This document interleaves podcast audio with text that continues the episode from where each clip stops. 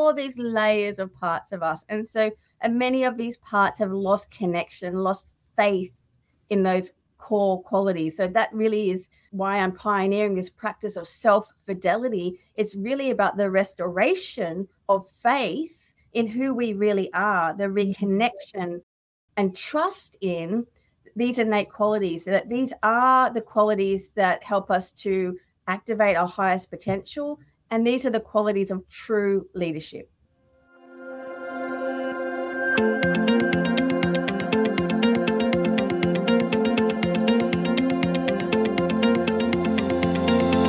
Hi, I'm Renata Bernarde, and this is the Job Hunting Podcast, where I interview experts and professionals and discuss issues that are important for job hunters and those who are working to advance their careers. So make sure that you subscribe and follow, and let's dive right in.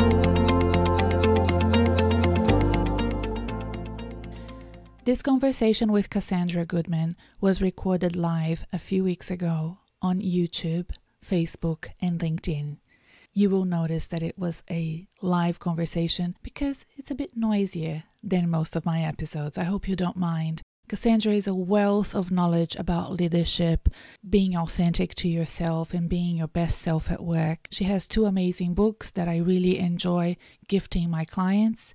And I hope that you really enjoy this conversation and take a lot of notes from it, as I often do when I catch up with her. I also have my group coaching program open for enrollments until the 10th of March. If you're watching this in February and early March 2023, I would love you to learn more about the group coaching program and enroll if you're ready for another job as soon as possible in 2023. If you're listening to this later, you can join the wait list and join me next time I open enrollments. I don't do it very often, so this is an amazing opportunity, and I hope to see some of you there with me in this amazing community of professionals looking for their future and planning ahead, being really intentional about where they're taking their careers. If you have any questions, all you need to do is look at the description notes under this podcast episode, find my contact details and get in touch. I'd love to speak to you to see if you're a good fit for the program. If you're listening to this podcast, chances are you are a good fit for the program. All right, let's listen to my conversation with Cassandra Goodman. I hope you enjoy.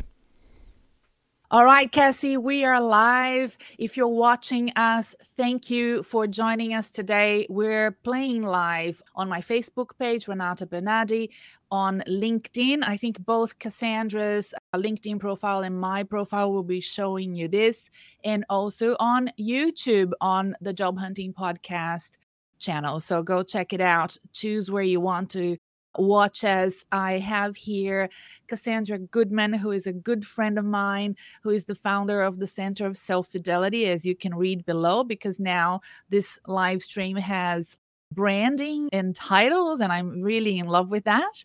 Cassie has written two amazing books. The first one made me cry, made me love it so much. It's here Self Fidelity. She's going to explain what self fidelity is if you don't know, and you probably don't if you haven't read the book. And then her second book was just launched late last year, Being True. I bought many copies of this. Every client of mine gets one, and I'll explain why in a minute. And Cassie's work is really about being sorry, Cassie. I will say a few things first and that and then I'll let you talk. But I just want to make a proper introduction because I'm so excited.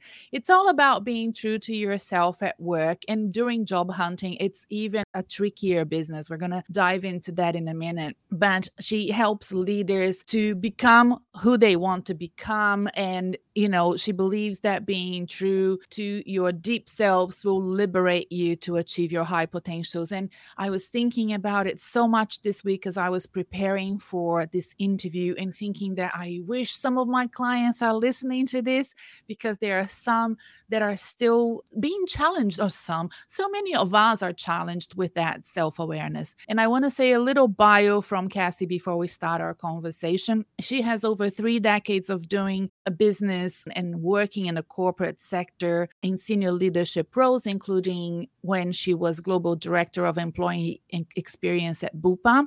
And she was accountable for the well being of over 86,000 employees around the world. She's also an accredited coach and an expert facilitator and speaker, trainer, and consultant. Cassie has provided us with very popular and much loved masterclasses inside my group coaching program.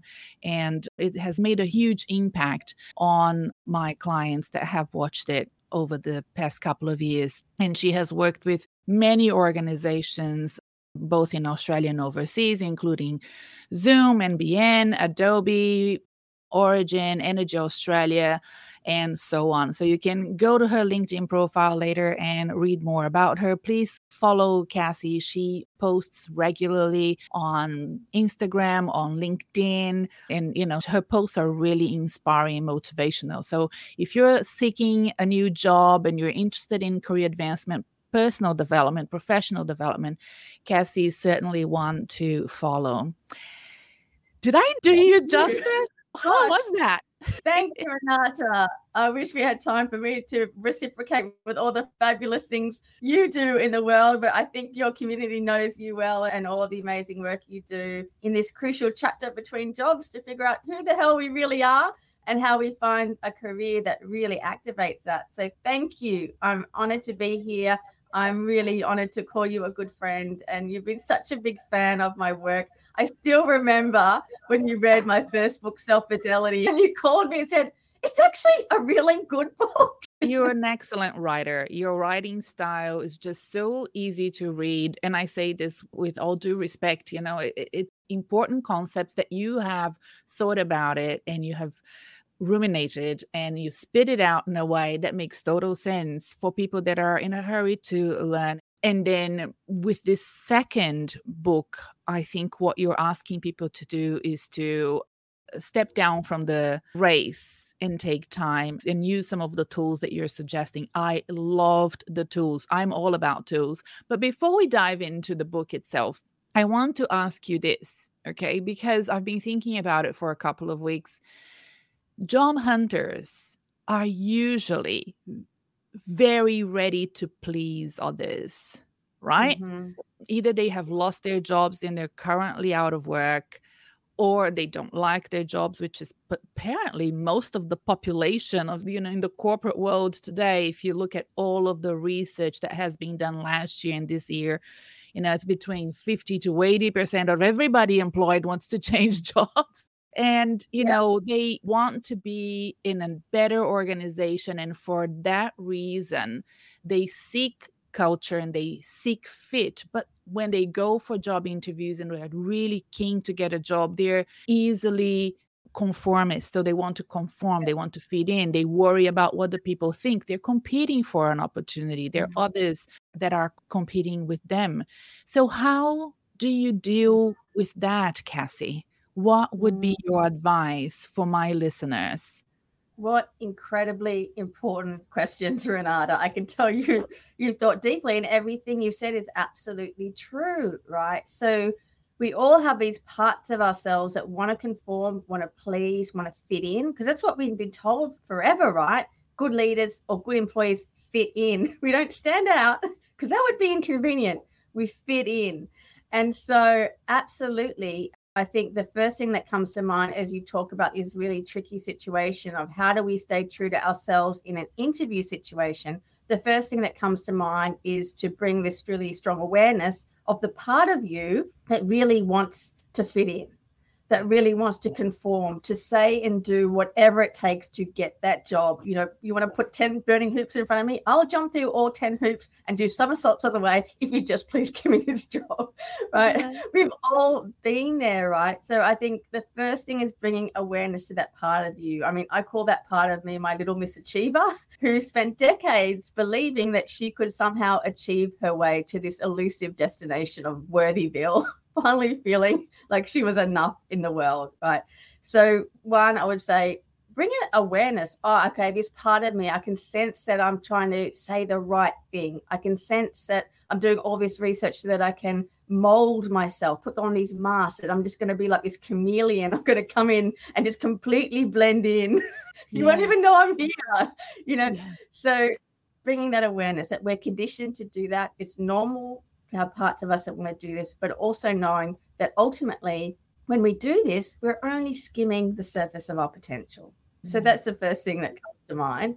The second, the context here, of course, is it, it depends a lot on your financial context and the job you're going for. If you're a single parent and your household relies on your income and your dream job happens to be in an organization with a really controlling CEO who demands compliance to keep a job, then of course we're going to do what we need to do to feed our family. I'm a mum of two kids. I get the reality, right? So mm-hmm. so I don't want to paint this kind of Pollyanna view. Let's be true to ourselves and everything will be fine. It's not that simple, right? So everything I share today is really in that context of what is the risk we're taking in showing up as our authentic, imperfect selves? How big is that risk really?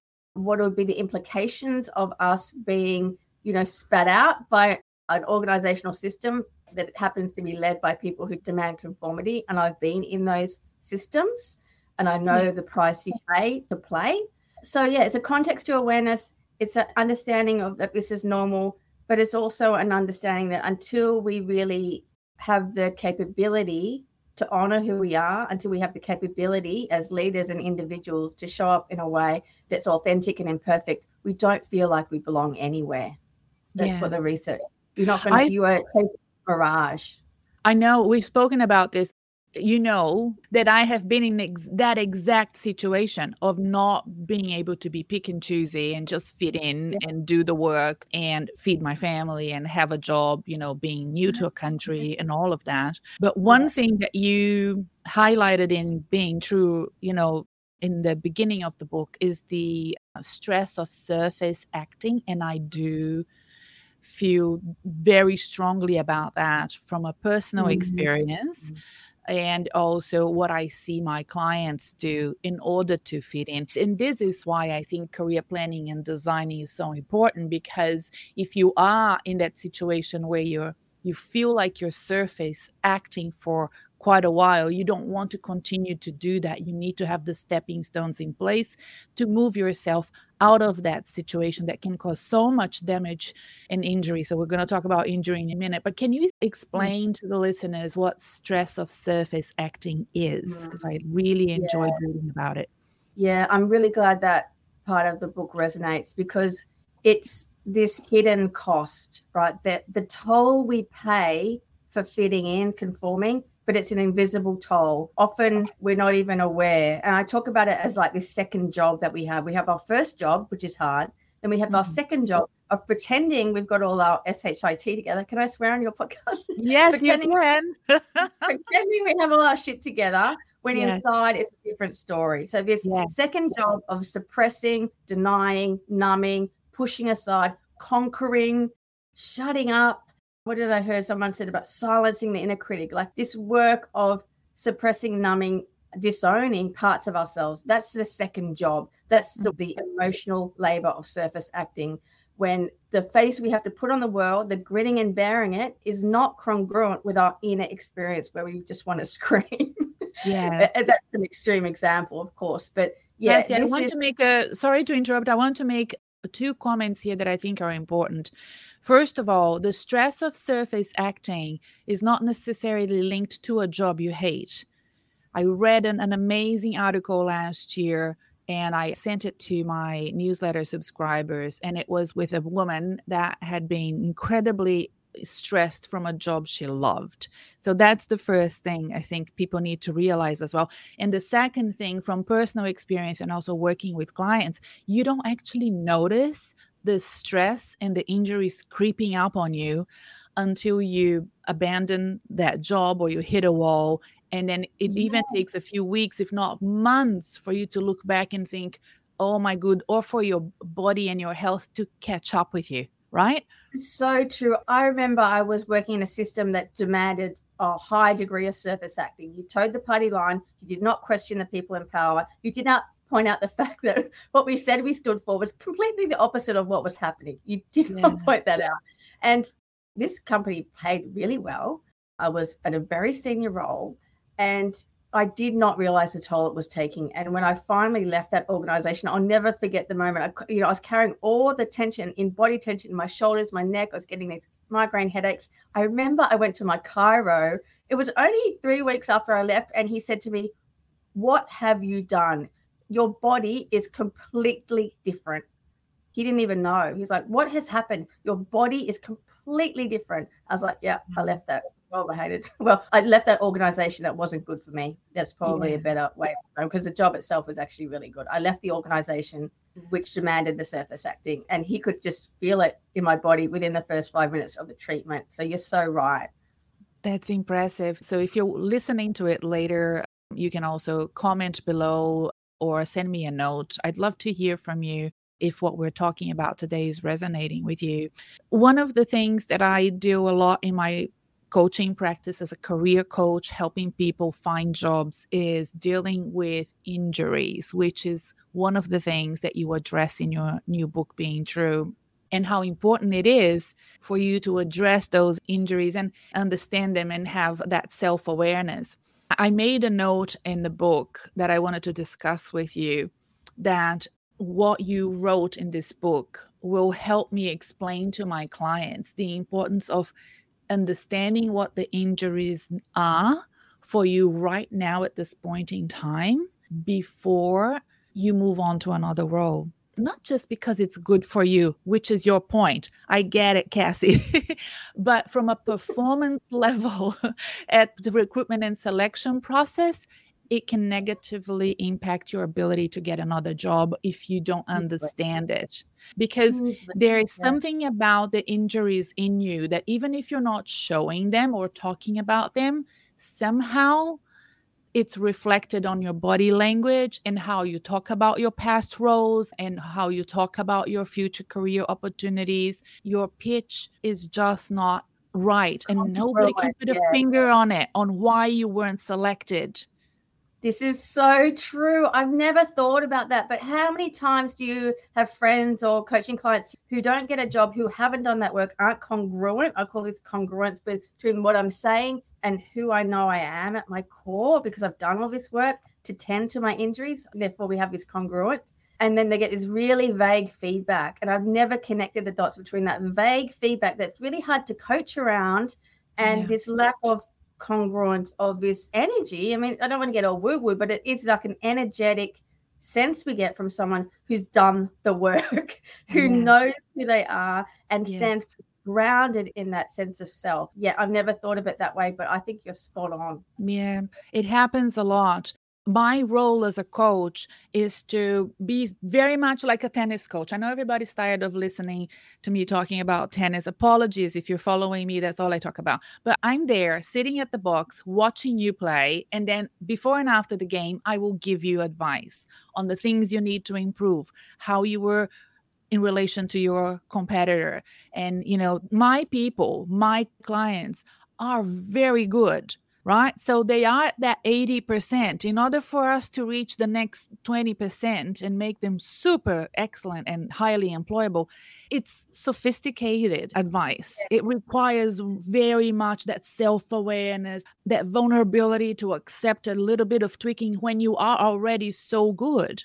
And it's usually at the tail end of the process where things get complicated. Yesterday, I was with recruiters in the city, I had several catch ups and one of them said something to me and i wanted to sort of say my piece but we moved on and i you know i hope she's listening now. You know who you are.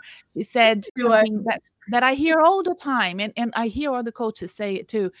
You know if you're at the tail end and you're going through all of the process and it's between you and another person this is great news for you. It's just a matter of time but what happens to some of my clients, because we've cleared all the other qualifying processes, the job application is perfect, the phone screen is great, the first interview is great, the second interview is great. And then at the tail end, they don't get chosen. So mm. when I reach that point, you know, then it's really sophisticated advice. It's about embracing your vulnerabilities about understanding what is it that is the impediment. And look it could be environmental. It could be a bias and we address it. If there's an elephant in the room at the tail and we address it right at the beginning at the next time and we we move on with that. But sometimes i think it's that something that people just can't put their finger on that's holding that candidate back and I, I think you can say it's a matter of time because one of two things will happen.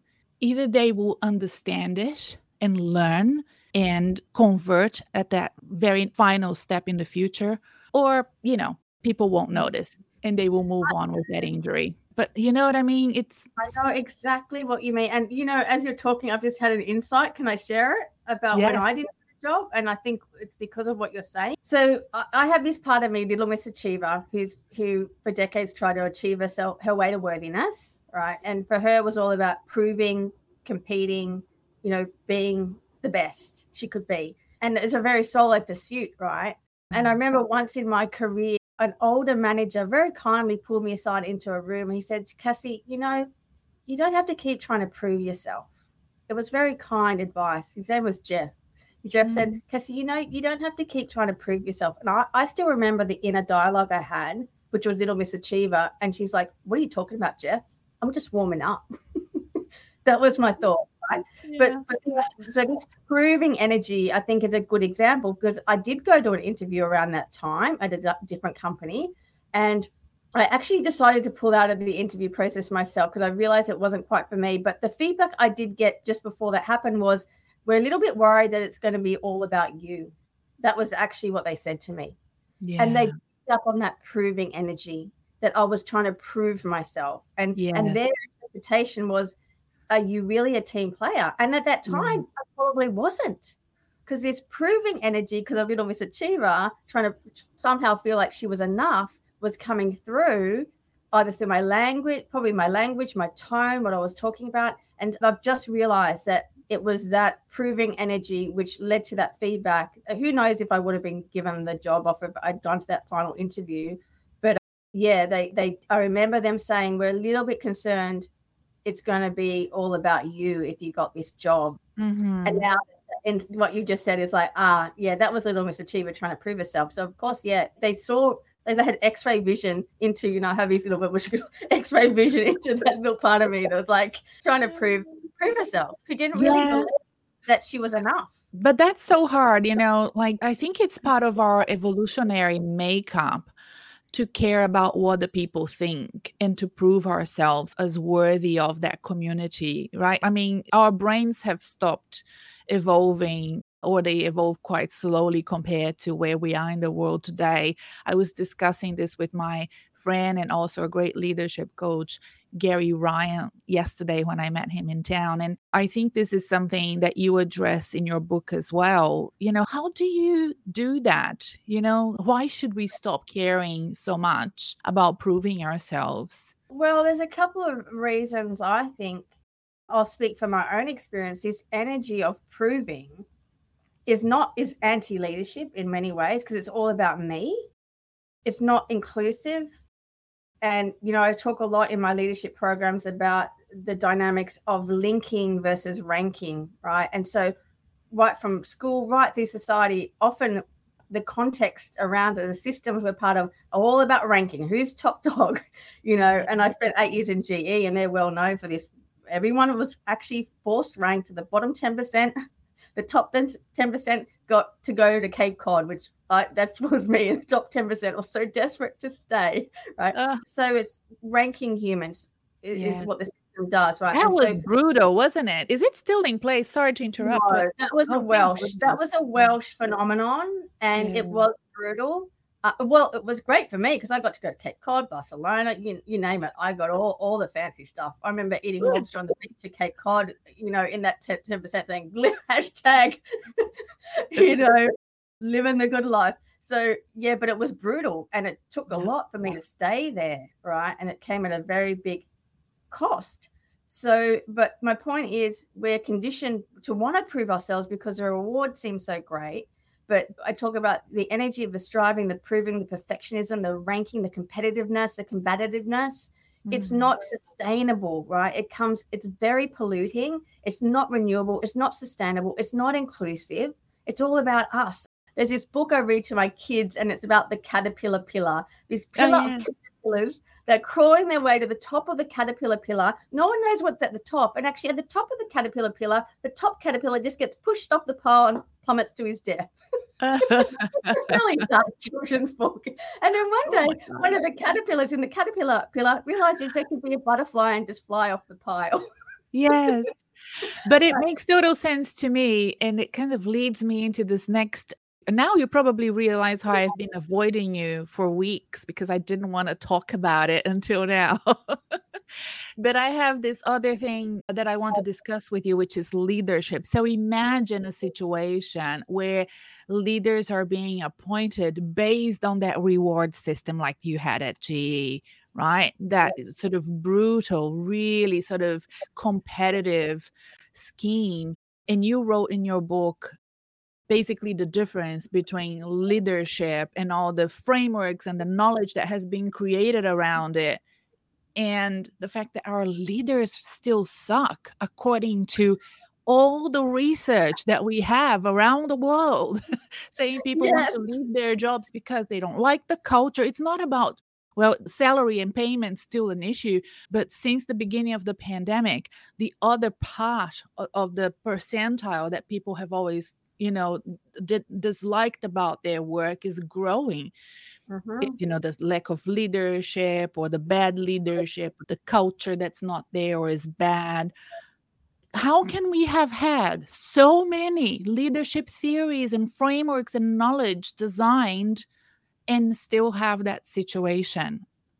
Because it made people a boatload of money. mm-hmm. it made people a boatload of money. Here is my 10 capabilities of great leadership. Learn these 10 things and you will be a great leader. By the way, here's my program. That'll be $5 million. Yeah. yeah so yeah. I, I, think part of it was this industrialization of leadership. And to quote myself, if that's not weird, Renata, oh, yes, go say, ahead. Very meta. Go ahead. There's no shortage of how to leadership models Google how to be a good boss and you'll get almost 2 billion results. If you want to read a book on leadership, you have only over 100,000 titles to choose from. And yet, research reveals only 35% of employees feel inspired by a boss. And I reckon it's probably even less than that sometimes. And so, yeah, one of the shortfalls I say in this book is that where a lot of the leadership models to say to become a good leader, these are the capabilities you must learn right? Mm-hmm. So we're kind of striving to imitate or, you know, to acquire this model of leadership when actually true leadership is about activating what's innate. Right. Mm-hmm. So when you look at the qualities, the best qualities of human nature, the qualities that are innate, the qualities of compassion, creativity, playfulness, connectivity, vitality, courage. I've missed some, but these innate qualities these are the qualities of leadership right? And and why i mm-hmm. love coaching leaders on this framework is that you know the point is not to become a good leader. The point is to become yourself right? That's a warren bennis quote i borrow there. But how might you really understand how the very best of human nature is blending and expressing itself through you? Because it's a one of a kind blend and expression one of a kind there's no mm. other leader on the planet like you, Renata. There's no other leader on the planet like me because we are unique and it's a very unique way. You know, I think about bottles of essential oils. You know, I have lots of drops of playfulness and lots of drops of vitality, you know, compassion and courage, like we all do. But the mm. ratio of that mix is unique. I have my own blend of that. So, really, it's about reconnecting to that, learning how to activate and amplify that but to do that, we've got to understand all these little parts of ourselves, right, who are blocking access. We've got all these little parts of ourselves, many of whom have lost connection. Like it just keeps going and going. And this is a simplistic model of my inner for those, world. For those of you listening on the podcast later, Cassie's opening a babushka and taking lots of little Cassies out of, of well, that one have a mustache. I don't think it's you. Layer from layer, little Cassies and so, yeah, if I always say if we chopped ourselves open like a tree, there'd be all these rings of parts, right? All these layers of parts of us. And so, and many of these parts have lost connection, lost faith in those core qualities. So that really is why I'm pioneering this practice of self fidelity. It's really about the restoration of faith in who we really are, the mm-hmm. reconnection and trust in these innate qualities that these are the qualities that help us to activate our highest potential and these are the qualities of true leadership yeah mm. That's so great. So I now think about your parts all the time.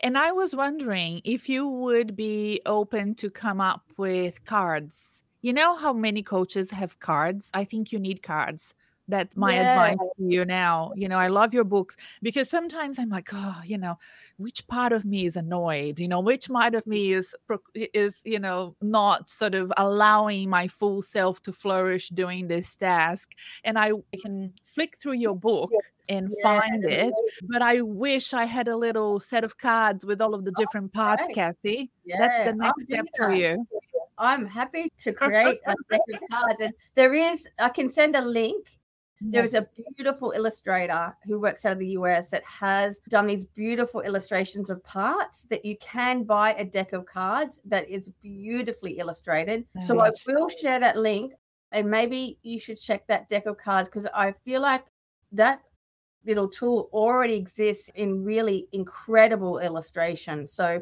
okay. let me share that. You can share that with your community. I mean, my model of parts I offer up some high level kind of job categories of our inner part, so to speak.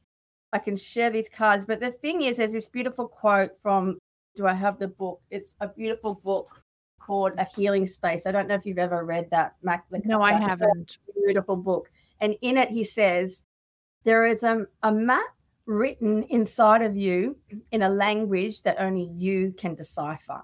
Mm. And I really mm. love that. So your parts, Renata, are very unique, colorful, intriguing little creatures. And whilst you could relate to some of the parts descriptions, I do really encourage this kind of navigation and this exploration of self and an openness to really unique parts. You know, I've got one coaching client who's got a part that's a little white mouse, for example, that's always mm. foraging for snacks. So when she feels overwhelmed, she'll she'll reach for these salty, sugary snacks. And she's got this little mouse part that's always at her side, making sure there's always these snacks at hand, which she knows is not good for her. So she really relates to a little white mouse. She's got a part that's like a boxer. I'm coaching a CEO, and his whole identity for his whole career has been this fierce warrior. But he's discovered this little boy inside of him with a dinky plastic shield and a dinky sword, you know, and so that he's like this little kind of childlike boy that's trying to protect and fight, but is not equipped to do it. So, mm. so what I'm trying to say is I'm glad my model helped. Keep getting to know your parts in a way that makes sense to you. And there can be, you know, try to be really creative and open about what these parts feel like for me. Yeah. Yeah, no, that's very good advice because when people mm-hmm. are looking for work, let's say they're unemployed and they're looking for work, there is this sense that of urgency of looking finding something else quickly. Then they do find something else. And I'm talking from experience from people that i that i coach right? Then we catch up and they say oh i wish i had used that transition time better. You know i wish i had done what you told me to do and do a bit of hygiene into my life and self-awareness and understanding. And this i believe now that i've been coaching full-time for three and a half years this is why i believe sometimes people ping pong or boomerang in and out of an organization. So they find their next job yeah. very quickly, and it's a complete misfit. And the little bit of insight that they had in during that transition makes them really aware very quickly that mm-hmm. it's not going to mm-hmm. work. Or or something horrible happens, you know, and it really is a complete disaster, and then they're out again so, if you're listening and if you're looking for work, one of the things that I have been saying to people is it's very likely it's okay for you to be without a job. Yeah. It's yeah. very likely you're going to be fine for longer yeah. than you think. Yes, right. Because we we like to catastrophize that, and often mm-hmm. with a few pointed coaching questions, which I know you're a master at, we quickly realize it's actually not about true financial crisis here. It's more about this loss of identity. Who the heck mm. am I if I'm not the highly paid executive, right? And I've been through that loss of identity and the re understanding of self, reimagining of self, right? So often it's not about, you know, can you not go six months if you cut back with the savings that you've got? it's actually, if people are being honest, it's this loss of identity, that work related identity. And as you were talking earlier about we have these parts of us that are so eager to conform and, and jump through all the burning hoops to get that job, often driven by this fear of loss of identity in many cases.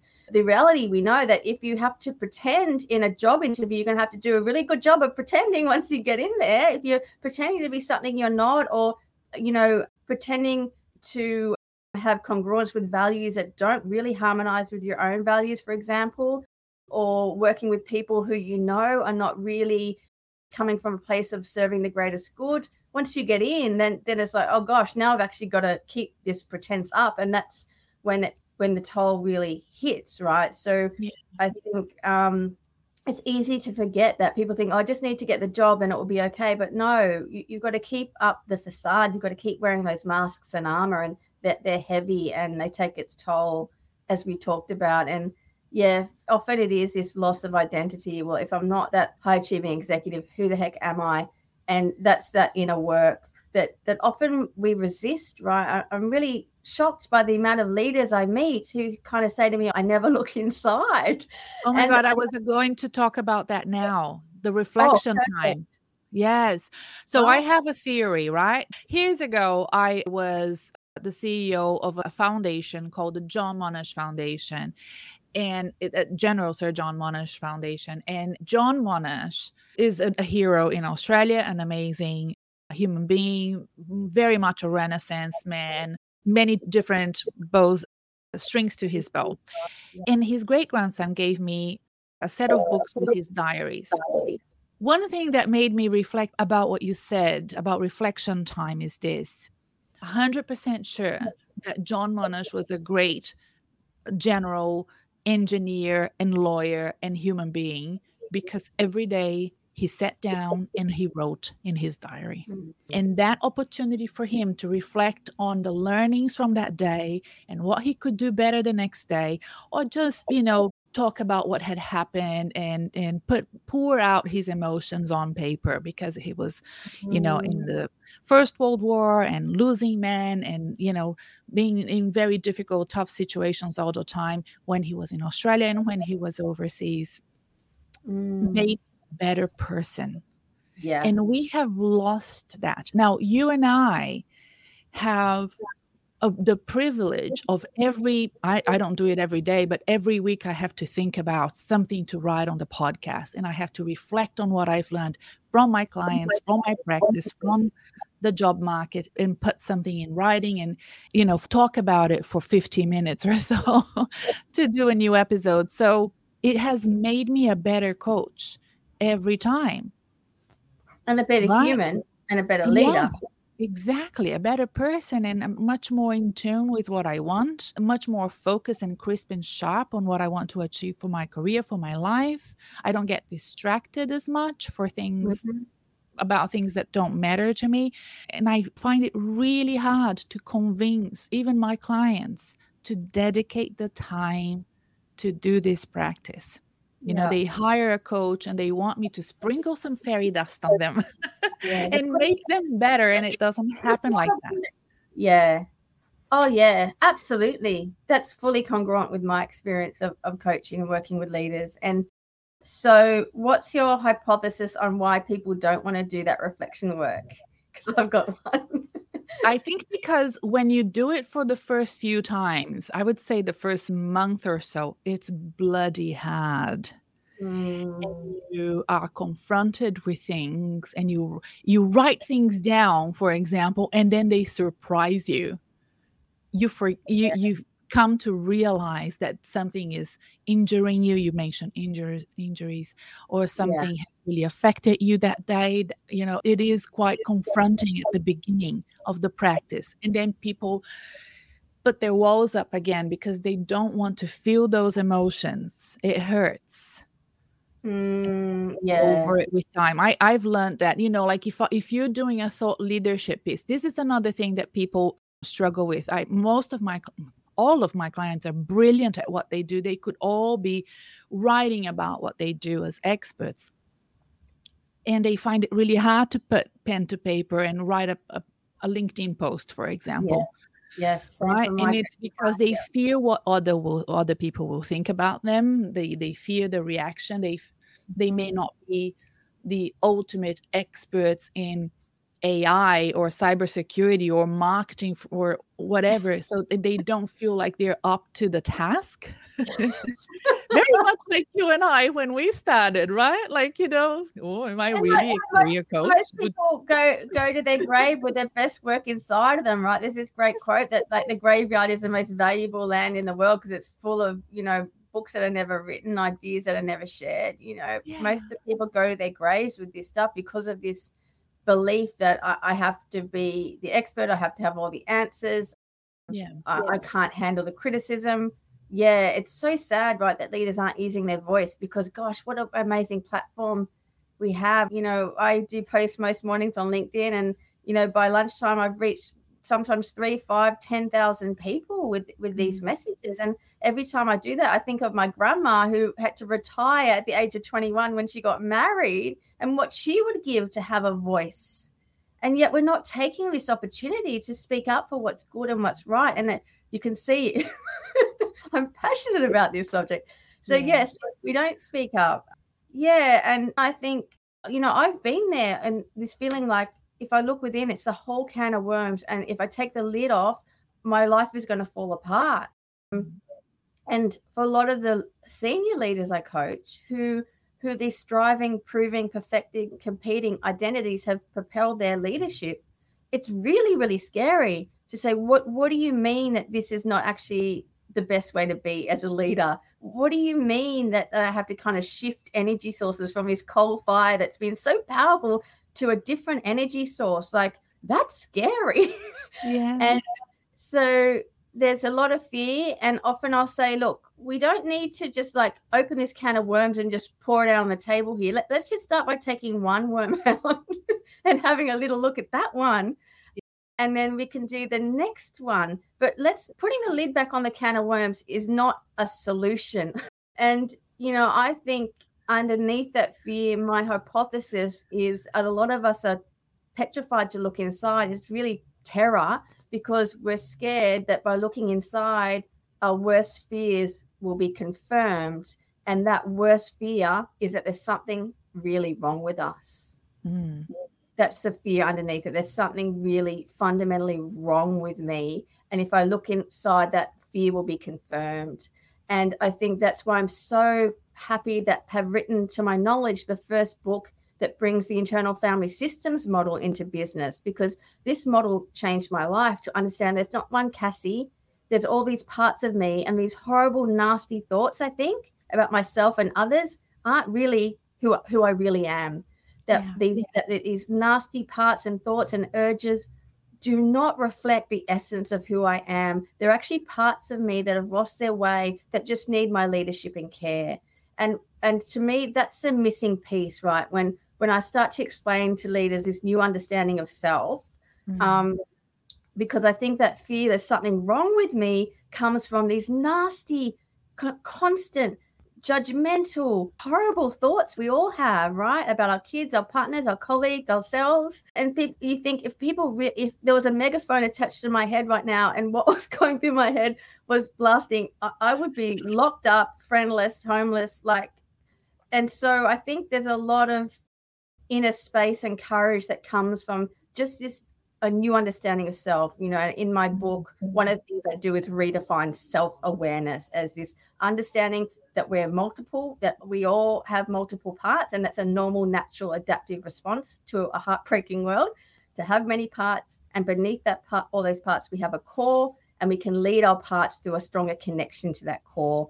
That new understanding of self and new understanding of self awareness, I think, is the foundation that really gives us the capability and the courage to start to look within. I don't know if you've seen this movie or read the book the luckiest girl alive. It's a movie now on netflix. And there is this scene uh, it's a, a very interesting book partly based on the author's true story which is heartbreaking really. But she has that surface acting down to a t.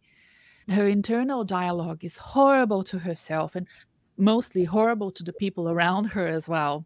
Mm. And there is a scene in the movie, Cassie, where she's confronted with a very stressful situation.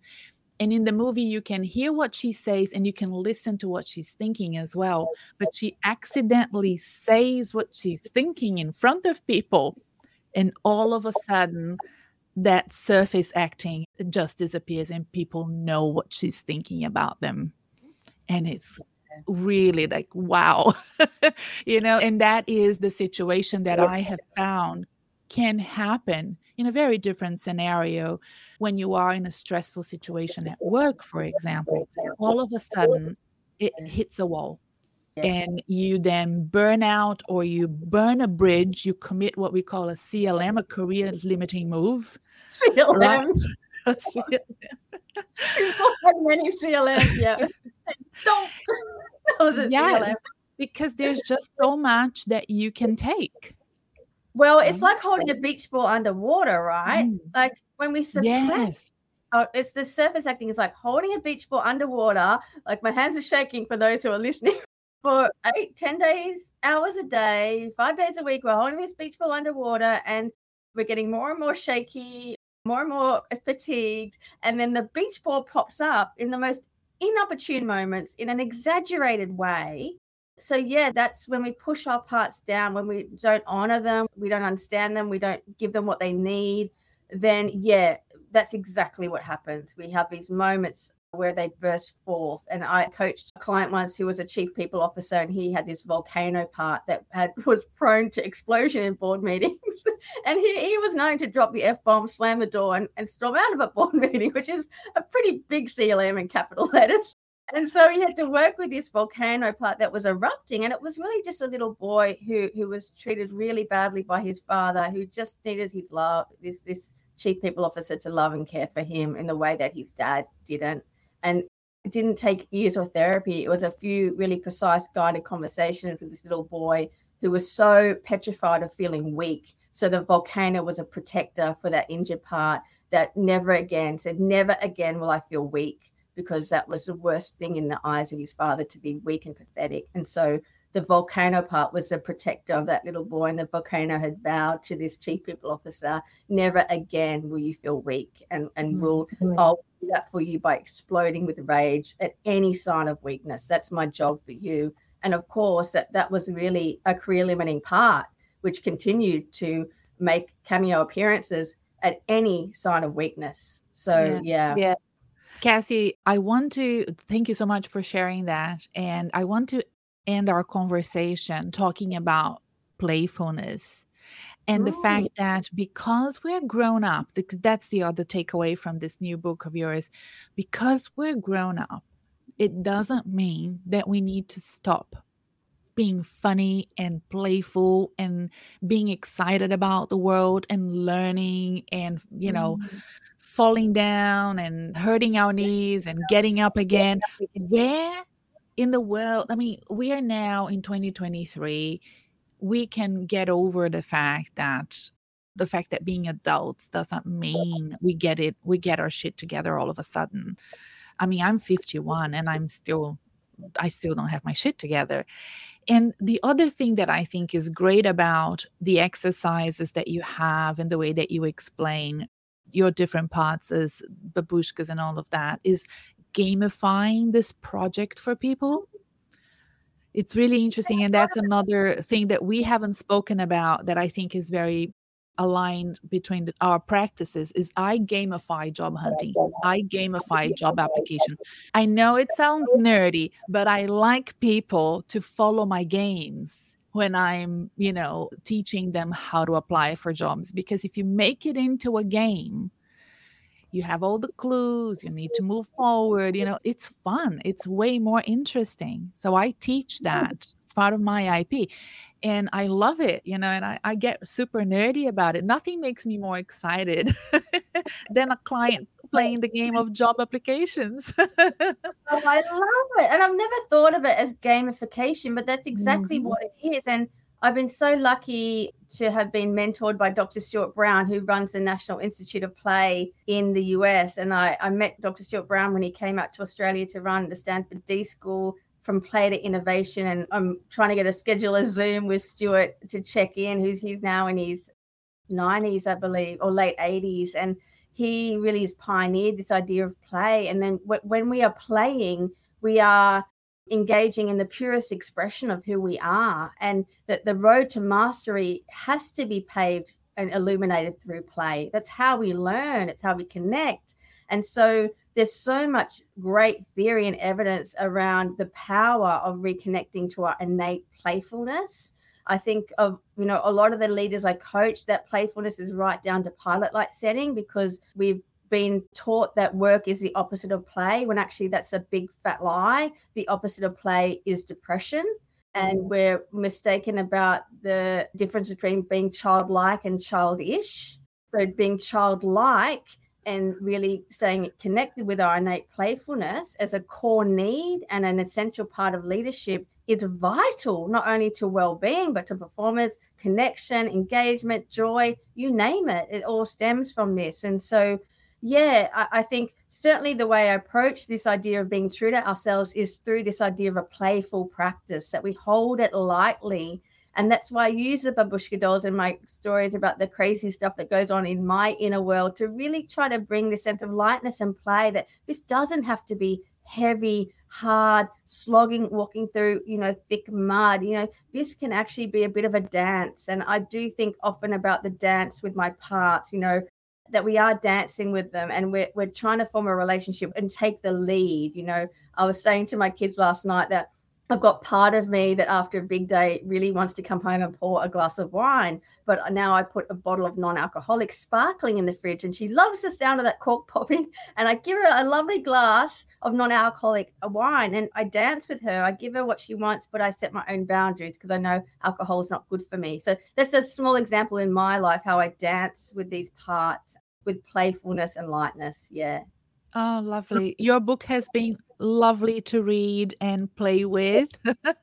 I've had a lot of fun with your exercises, and I want to catch up with you in the coming weeks so you can come back to the group coaching program. I'm teaching it again starting late this month, and I hope to have a masterclass with you and Absolutely. a different one at that because I want us to address some of these exercises with the group. Are you keen? Are you game? I am in, and I've got a brand new and improved masterclass that really talks to these exercises.